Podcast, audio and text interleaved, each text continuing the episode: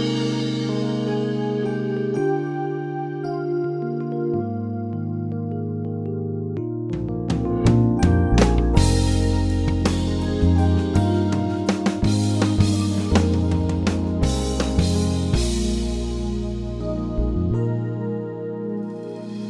name's Jon Redmond, and I'm the Associate Pastor at First Baptist Church in Pasadena, Texas. And I want to thank you for joining us on Peace by Believing today. I hope that your new year is getting off to a good start. And today on the program, we're going to pick up where we left off last week, which is I was in the process of trying to give you some very practical things that you could do to begin the new year the right way. And at the beginning of last week's program, I said that I was going to give you seven things that you could do at the beginning of this year to put yourself in a position to have a great year. And as I was walking through that list of seven things, time ran out. It happens to me when I'm preaching in our church, and it happened to me last week on the broadcast. And so today I want to review the first three things that I had mentioned, but I want to spend our time today th- thinking about these other things that we can do to begin the new year the right way. Last week, the first thing I said we have to do is let the past be the past. We all have things in our past. And I was talking last week primarily about sins we've committed that we have to just put under the blood of Jesus and let them stay there. The blood of Jesus cleanses us from all sin. And so when we carry guilt and shame and regret and old sins that God has forgiven and forgotten into the past, we don't honor God. In fact, we dishonor God by doing that, and we dishonor the blood of Jesus. And so, number one, we have to let the past be the past and live in the forgiveness that we have in Jesus Christ. The second thing I mentioned last week, we have to learn to view problems as opportunities. We all have problems in our lives, but within those problems, there are opportunities to honor God in ways that we never could if we didn't have the problem. And then the third thing I mentioned on the last program is that we need to try to live a healthy, balanced life. This is a constant struggle for me, not only with diet and exercise and sleep, but with my daily and weekly schedule, trying not to overextend myself or overcommit myself, try not to get so many things going on, juggling so many plates that I just can't balance them all. And so uh, I encourage you as you as you begin this year, look at your schedule, look at your calendar, look at how you're spending your life, and ask yourself: Is this balanced living? Is this healthy living. One thing's for sure unless we control our schedules, somebody else will, or lots of somebody's will, or our work will, or other things will. And so we just have to, as best we can, take control of our own schedule and our own time. And so if you missed the program last week, you're caught up to speed, and now we're all ready for the next four things that we have to do to uh, have a good year. And the reason I'm sharing these things is because to me, the beginning of a new year is one of the most exciting times of the entire year. I've always loved the month of January. I know for many people they hate January. The weather's not very good. A lot of people are depressed in January. Bills are coming in from Christmas that people can't pay for, and that doesn't do anything except add stress and uh, you know turmoil in people's lives. But for me, I've always looked at January a little differently. It's a month of new beginnings. It's not just New Year's Day, it's the whole month. The way we spend January to a large extent will determine what we experience in February, March, April, May, and June, and all the rest of the year. And so I'm encouraging you to, in your mind, kind of block the month of January aside as a time for you to really take a long hard look at your life and your schedule and how you're how you're living. And so the next thing that we can do, this is number 4 on our list of 7 things to have a good new year. And it might have it might should have been even higher than this, but nonetheless, here's where I've put it at number 4 and here's what it says. Make a commitment to have a quiet time with God each day. Make a commitment to have a quiet time with God each day. What is a quiet time? It's a time each day when we meet with God, when we read from the Bible, when we pray, we talk to Him, we listen to Him, and we just have a quiet time with God. It's one of the most important things we can do. In fact, it is the most important thing that we can do each day. One of my favorite verses in the Bible is in the Gospel of Mark, chapter number 1 and verse 35. And in Mark 1:35, we get an insight into Jesus' quiet time. In other words, Jesus had a time when he would regularly meet with his Father and pray and seek his Father's will. And it says this in that verse Now in the morning, having risen a long while before daylight, he went out and departed to a solitary place, and there he prayed. And so Jesus had a quiet time, and he had one uh, regularly. And in this particular verse, we learn some very interesting insights about Jesus' quiet time. First of all, there has to be a specific time when we meet with God each day. Now, in this verse, it says for Jesus, it was in the morning, having risen a long while before daylight. And so I know a lot of people who get up extra early in the morning and they spend some time with God. I know other people who are not morning people and they do that at different times during their day. I have one friend, a member of our church, and he does that each day on his lunch hour. He kind of gets away from his coworkers and he eats his lunch and he reads his Bible and he prays during his lunchtime. And that's when he has his quiet time. Other people maybe do it in the afternoon. Some people do it late at night. I don't think the time is the most important thing. Probably we should all do something in the morning just so we'll start our day the right way, even if it's just five minutes to touch base with God and to commit the day to Him and maybe read a few verses from the Bible or at least have a little prayer time. But whenever you choose to have your quiet time, you're going to have to identify a time. Look at your daily schedule and try to identify about 15 minutes, maybe 20 minutes, when you would be uninterrupted, unhurried. Somebody has said that hurry is the death of prayer. And I believe that's true. It's better to spend five minutes with God than it would be to spend an hour with God if during that hour all we were doing was looking at our watches and wondering how much longer this was going to take. But if we just have some time where we're not in a hurry, our mind is not distracted, we have a set time each day.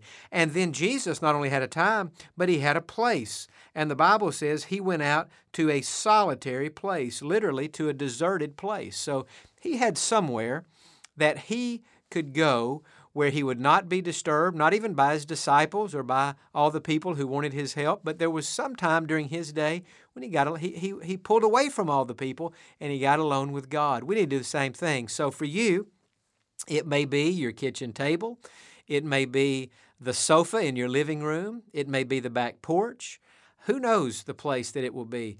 But there, I have it in my home. My, my study is at home, and so I that's where I have my quiet times in the morning. I go to my study, and and uh, that's my place, and it is a very special place to me. We need a time, and we need a place, and then when we get there, we need a plan. I think there are a lot of people who who want to have a time each day when they meet with God, and so they set aside a time, they designate a place, and then when they get there, they don't really know uh, what to do. They they don't have a plan, and so they open the Bible up and they read a few verses, and well, that didn't make much sense. And then the next day they do it again, and they just kind of the lucky dip theory. They open their Bible and close their eyes and put their finger down, and they just whatever their finger points to. They read it and they say, Well, I just don't understand the Bible. Well, you wouldn't understand any book if you read it like that. The Bible is a big book made up of 66 smaller books. And so when we read the Bible, we want to read through books. Maybe Genesis, that's the first book in the Bible, or maybe the book of John in the New Testament. That book has 21 chapters, so if you read a chapter a day in three weeks, you could have read through the Gospel of John. But you've got to have some kind of plan. And let me just take this opportunity now to say if you have never visited our website at Peace by Believing, now that's just one word, peacebybelieving.org, I wish you would visit it. And one of the things you'll find there is a tab that says Spiritual Growth. And if you'll click on that tab, you can find booklets that we have written on lots of different topics. And one of the booklets that we have on there for you to read is a Bible reading plan. It, it is, I'm not saying it's the best plan, it is just a plan that will help you to know what to read on each day of the year. And so you can just click on that and you can find it right there on your computer, on your phone, and that could be your Bible reading plan. But we need some kind of a plan so that we can read through the Bible in a systematic way. Now, I know a lot of people say that you should read through the Bible once a year, and I think that's a great goal, and I've done that many times in my life. But strictly speaking, I don't think it's as important that we read through the Bible once a year as it is that we read from the Bible every day. And so for some people, they think, man, if I'm going to read through the Bible every year, that's going to be three or four pages a day, and that's just more than I can comprehend or more than my schedule at this time will allow. Well, instead of just saying, well, since I can't do that, I'm not going to do anything, why don't you just read a few verses? Just pick a few books in the Bible. Take the plan that we have on our website and do half of it. Just do something so that each and every day you are in God's Word and you're in prayer, talking to God, listening to God, asking Him for direction and insight, and letting Him speak to your heart. So that's a very important thing, and I encourage you to do it. Make a commitment to have a quiet time with God each day. Now, the next thing, it's number five on our list of seven things that we need to do to have a good year, is that we need to make a commitment to go to church regularly this year. Make a church a commitment to go to church regularly this year. The Bible is clear that we need to be in church each and every week. In Hebrews chapter 10 and verse 25, the scripture says, Do not forsake the assembling of yourselves together. In other words, when your local church meets, unless you're providentially hindered, you should be there. And when my local church meets, unless I'm providentially hindered, I should be there. I think there are a lot of people who go to church on Saturday night, and maybe the one spouse says to the other spouse, Hey, are we going to go to church in the morning? Maybe they wake up on Sunday and it's raining. Well, do you want to go today or not?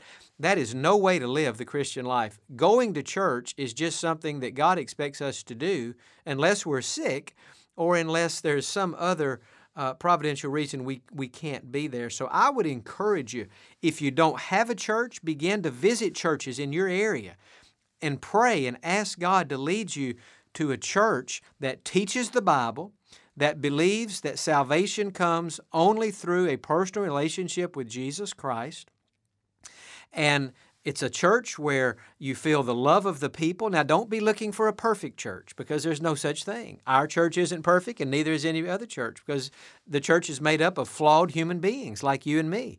And so we kind of ruin it and keep it from being perfect in that sense. But make a commitment to go to church uh, each and every week. Another thing that I think we need to do to have a good year, and I've put it on my list as number six, make a commitment to honor God financially this year. Make a commitment to honor God financially this year. In other words, money is a very important part of all of our lives. We have to have money to live, have to have money to eat, have to have money to uh, have a place to live, whether we're paying a mortgage, whether we're renting an apartment, or whatever. We just have all kind of expenses, kids' education and insurance, and they're just the, the list is almost endless of, of where our money goes. But did you know the most important thing you can do with your money is to give the first 10% of it to God? The Bible calls that tithing, and the word tithe is from a Hebrew word that literally means tenth. And so here's what the scripture teaches if you make $100 a week, you should tithe the first $10 of that to God in His church when you go on Sunday. You just, you just write a check for $10 to the, whatever church you're a member of, and that's your tithe uh, for that week. If you make $1,000 a week, you should write a check to your church for $100. If you make $10,000 a week, uh, that's a lot of money but you should tithe $1,000 of that uh, to the church on Sunday. In Malachi chapter 3, let me find this verse. It's the last book in the Old Testament, and it's one of the best verses in the Bible about tithing. And in Malachi chapter 3 and verse 10, God is speaking, and God says this Bring all the tithes into the storehouse, that there may be food in my house. And try me now in this, says the Lord of hosts, if I will not open for you the windows of heaven and pour out for you such blessing that there will not be room even enough to receive it. And so God has made us a promise that if we will give Him the tithe, the first 10% of however much money we make, God says, I'm going to open the windows of heaven and I'm going to pour out such blessings on you that you won't even be able to receive these blessings. I know there's some people who say, I just can't afford to tithe. Friend, the truth is you can't afford not to tithe because when you refuse to tithe, what you're doing is you're just closing up the window of heaven and you're preventing yourself from receiving all the blessings that God has for you. What God is saying is, if you will tithe, you will be better off with 90% of the money and His blessing on your life than you would be with 100% of the money doing it on your own. And so I just encourage you to tithe. If you don't think you can, I'm not asking you to take my word. I'm asking you to take God's word. God says, Test me now, try me now in this. It's the only place in the Bible that I'm aware of where God says, You test me. Everywhere else in the Bible, God is testing us with circumstances and challenging things in life. He's testing us and growing our faith. But when it comes to tithing, God says, I want you to test me. If you'll give the tithe, I'm going to open the windows of heaven. I'm going to bless you in an amazing way. So if you've never done it, I encourage you to start tithing to your local church. If you've tithed for years, I just encourage you to keep doing it, and God will certainly bless you. And then the seventh thing that I've put on my list of how to have a good year and how to begin the year the right way, make your number one priority this year to know Jesus Christ better. Make that make knowing Jesus the number one goal of your life. You know, goals are interesting things, and in the beginning of a year, we're all setting goals to lose weight or to exercise more, or if you're in the business world, to make this amount of money, this number of sales. Those goals are fine and those are important. But the most important goal that you could ever have in life is to know God, not to be successful by the world standards, but to be successful by God's standards. And how, how, how's a person successful by God's standard?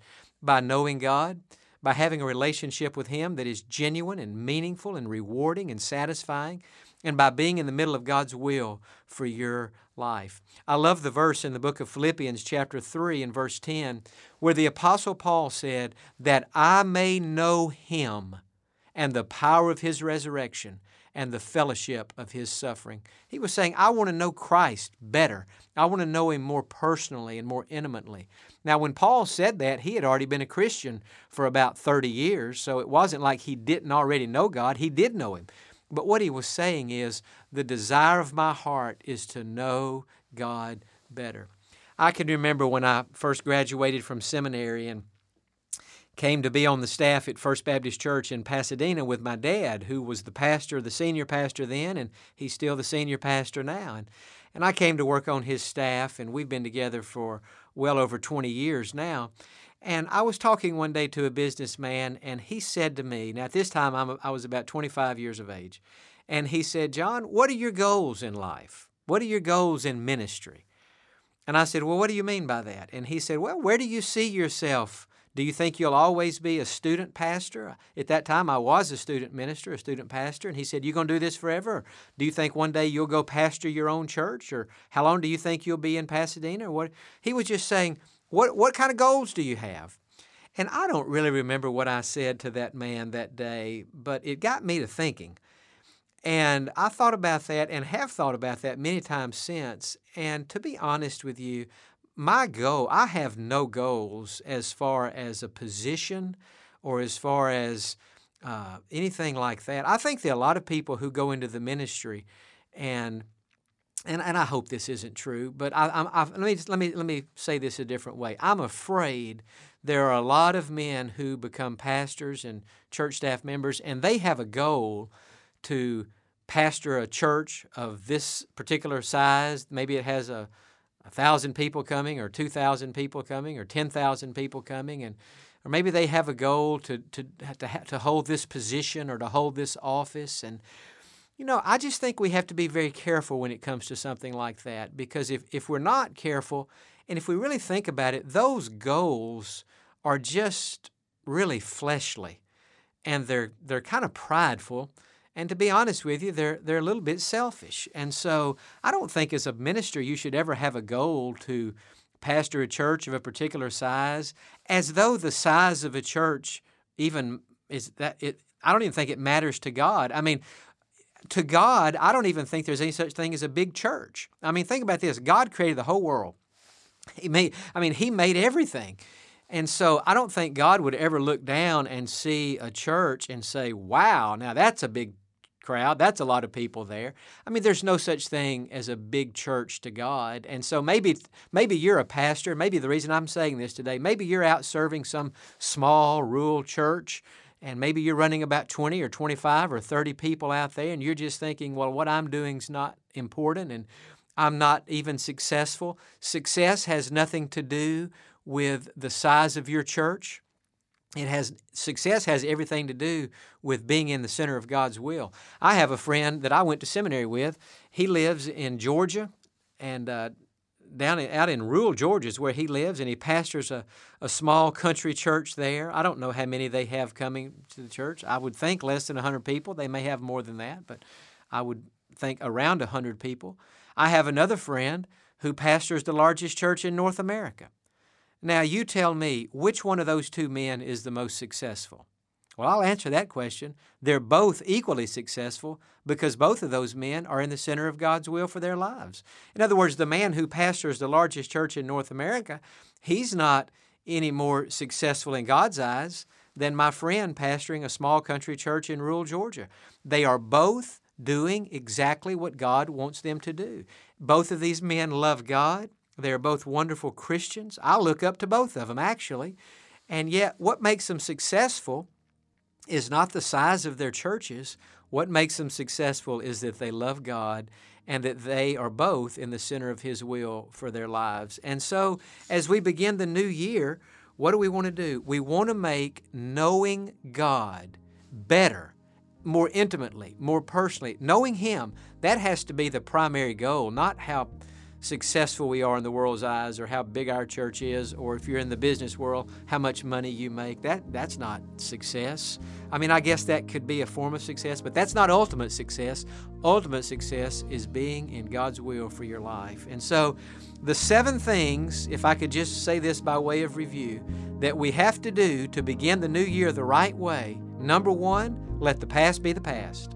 Number two learn to view problems as opportunities Number three, try to live a healthy, balanced life. Number four, make a commitment to have a quiet time with God each day. Number five, make a commitment to go to church regularly this year, every Sunday. Number six, make a commitment to honor God with your finances. Number seven, make your number one priority in life, your ultimate goal, to know Jesus Christ better than you ever have.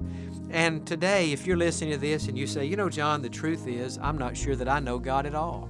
I don't even know if I have a relationship with Jesus. Well, why don't we deal with that today and get that taken care of? The Bible says, all who call upon the name of the Lord shall be saved. So today, if you'll reach out in prayer, asking Jesus to save you and forgive you, He will do it. And today can be the day of your salvation. Just repeat this prayer. Say it from your heart to God's heart. Just say, Lord Jesus, I want to know you personally not from a distance, but I want to know you personally. Would you please come into my heart, forgive my sins, and make me a Christian? I ask you to save me, and I trust you to do it. Welcome to my heart, Jesus. Begin now to make me the person you want me to be. Is my prayer in your name. Amen. And friend, if you have prayed that prayer, God heard your prayer, God has answered your prayer. Jesus Christ, in the person of His Holy Spirit, has come to live in your heart. I pray for everyone listening today that you'll take these things we've talked about, apply them to your lives, and I'm praying you're going to have the best year you've ever had. Peace by Believing is an extension of the ministry of First Baptist Church in Pasadena, Texas.